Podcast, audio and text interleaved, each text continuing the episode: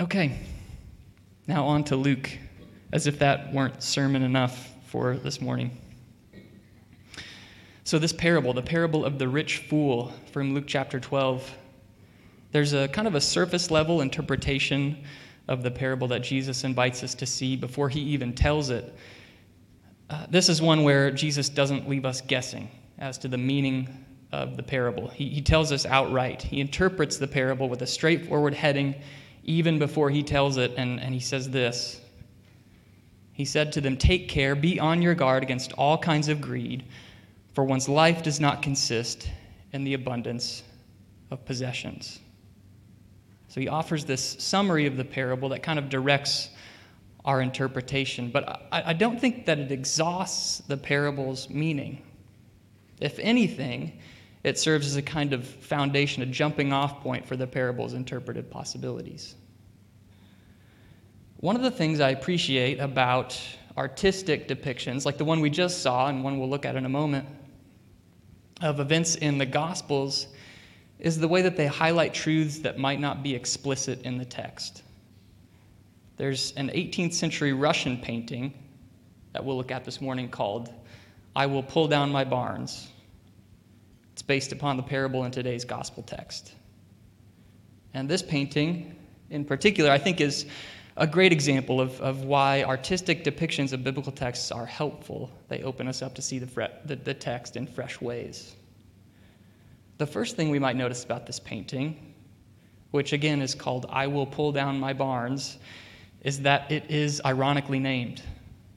The rich fool is not doing any work here. He's seated at his table. The I in the title is doing no such thing.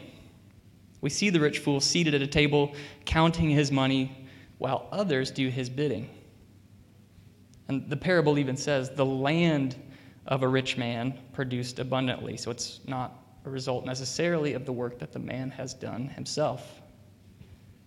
The second thing we might notice as we look at this is the rich fool's isolation. Just as in Jesus' parable, the rich fool in the painting is alone. And as you look at the painting, listen to his thoughts. Again, from Luke chapter 12. He thought to himself, What should I do? For I have no place to store my crops. Then he said, I will do this I will pull down my barns and build larger ones. There I will store all my grain and my goods, all my noodles and salad. And I will say to my soul, soul. So he's speaking not only about himself, but, but to himself, oddly. He's the only one there until, of course, God speaks. The painting, however, shows us something that's not necessarily explicitly present in the telling of the parable, which is that he is not necessarily alone. At least he's not the only one depicted in the, the painting again, there's this flurry of activity outside of the rich fool's house. Although he sits alone at a table, he's by no means alone, which I think is what makes this painting so effective. There are multiple servants here, all of whom bend under the weight of loads of grain as they move this bumper crop from the smaller barn to the larger barn. So, in this way, I want to submit this morning that the painting underscores another truth of the parable, which is that greed stifles community. Greed stifles community. In addition to demonstrating the truth that life doesn't consist in the abundance of possessions, the parable implies that the rich fool, fool's greed isolates him and, and cuts him off from meaningful relationship. And the painting even takes this a step further. Greed not only cuts him off from relationship, but it also ensures that the only relationships he can have are those defined by subjugation and coercion. All he has to do is give the command, and his nameless, faceless servants are there to do his bidding. His circumstances have allowed him the luxury to be left alone or to be surrounded only by those who enrich his life materially, who don't make unreasonable unreasonable demands on his time. A third thing we might notice about the painting is the spatial relationship between the figures. So the rich fool appears to be seated above the servants. He appears to be looking down, but he doesn't appear to be looking at the other figures in the frame. At best, he's looking past them. At worst, he doesn't even notice them and focuses only on his money. In this way, I think the painting alerts us to another important truth of the parable, and one that the parable's context seems to invite, which is that greed averts our eyes from the places Christ would have us to look. The parable's context suggests as much. Remember what leads Jesus to tell the parable in the first place. A man wants Jesus to resolve a family dispute that he has. We read it a moment ago. Someone in the crowd said to him, Teacher, tell my brother to divide the family inheritance with me. I love the way Debie Thomas characterizes this interaction in her commentary on this passage. She contrasts what Jesus notices and what the man notices, or rather doesn't notice. She says, Jesus looks at the man embroiled in a family feud over money and sees that his obsessive need for a fair share is twisting, gnarling, and embittering his heart. He, the man making the request here, can't see his own brother as anything more than an obstacle or a competitor. He's so concerned about possible scarcity that he doesn't even notice actual abundance, Jesus, standing right next to him. In his greed, he reduces the Son of God to an estate lawyer. Again, not only in the parable itself, but in the interaction that leads to its telling, greed averts our eyes from the places Christ would have us to look. Or back up even further in Luke chapter 12. In the verses that immediately precede this exchange, Jesus is telling his followers that they are going to experience conflict. They will be put in difficult circumstances and forced to answer for themselves. Listen to what he says immediately before this request is made of him. Jesus, speaking to his followers, says, when they bring you before the synagogues, the rulers, and the authorities, do not worry about how or what you will answer or what you are to say, for the Holy Spirit will teach you at that very hour what you are to say. You can almost hear Paul's words to the Ephesians and what Jesus is saying here. For our struggle is not against blood and flesh, but against the rulers, against the authorities, against the cosmic powers of this present darkness against the spiritual forces of evil in the heavenly places. And it is at this moment, of all the moments, that the man voices his concern about his share of the inheritance. Not a very good sense of, of timing, I don't think. This man is so fixated on his family conflict that he's completely missing Jesus' words about where the real battle is being waged. Again, greed obstructs his vision. He's anxious about an inheritance dispute at the very moment Jesus is telling his followers not to worry about their impending struggle, and that struggle is with rulers and authorities. So when Jesus tells the parable to the man, he's telling him that life does not consist in the abundance of possessions, but he's also saying to a man embroiled in a dispute with his brother that greed stifles community. It isolates us from one another and puts us at odds with one another. It distorts our vision, obstructs it, keeps us from seeing what God intends us to see, keeps us from looking where He intends for us to look, which includes both upon oppressed people and the systems that keep them oppressed. I think the painting demonstrates that beautifully. So here we are, great work. Austin, you've convinced us that greed is bad, as if we needed convincing.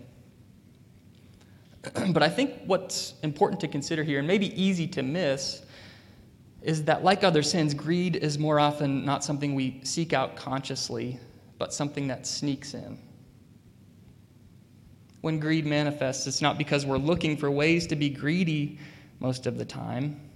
As it does with the rich fool, it often kind of cloaks itself in this justification of, I'm looking for financial security. I'm looking for protection of the future of my loved ones. But as much as we might wish it, Jesus isn't instructing us to, to seek security. We're following the one whose invitation is ultimately to deny ourselves and to follow him. as much as we might wish it were otherwise.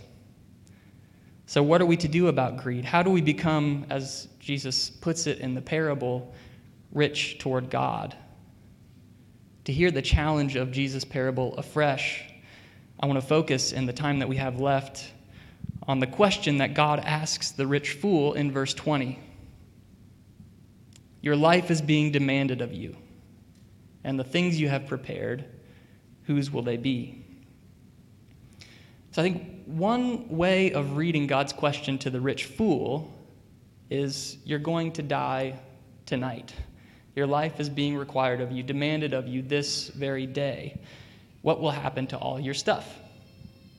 And that is a necessary and challenging way to read this passage. Of course, none of us will escape death. And throughout Scripture, the picture of a wealthy person living in luxury and without cares or concerns for those around him or her is often tethered to the imminence and the inevitability of death.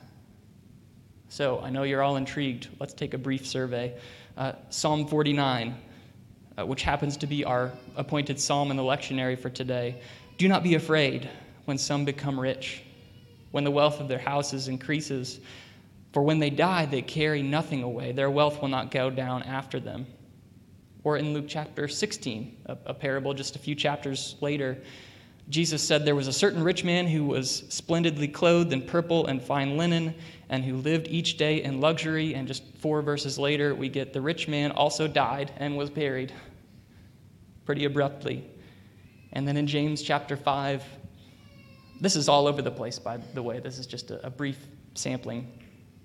Come now, you rich Weep and howl for the miseries that are coming upon you. Have you had enough?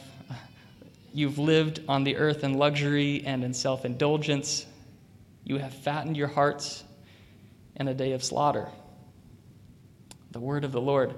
It's a, it's a prevalent theme in Scripture. So we shouldn't be surprised, perhaps, to find it here in the parable again in Jesus' telling. There's a but coming. But part of me wonders if limiting the interpretation of the parable to, you fool, this is your last day on earth, stops short of another challenge that this parable presents.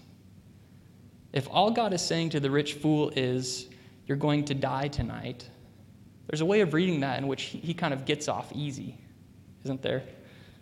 There's a sense in which his death kind of absolves him from taking responsibility for his actions. It's quite another thing, I'd submit, to read this passage as though the rich man is, and follow me here, the rich fool is you or, or I. With whatever amount of wealth we've amassed, with whatever number of years or decades we have remaining to live, being told this very day and all the days ahead God will demand your very life. The things you've prepared, whose will they be? Or to say it another way, the question isn't whose will your possessions be when you're gone tomorrow, but rather whose will they be when you're here tomorrow and all of your remaining tomorrows? When your life will again be demanded of you each day. Whose will they be in your perhaps many remaining tomorrows, during which your life will be demanded of you over and over again? Will they belong only to you?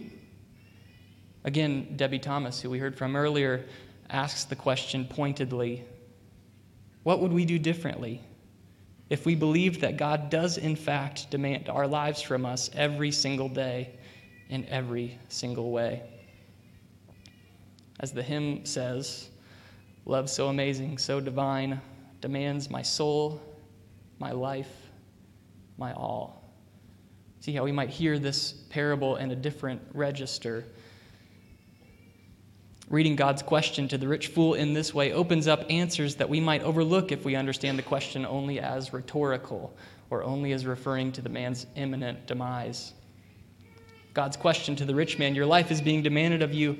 The things you've prepared, whose will they be? reemerges as an idea of primary concern to the followers of Jesus in the book of Acts. So I want to close this morning by looking at a couple of different responses to this question that the early church makes.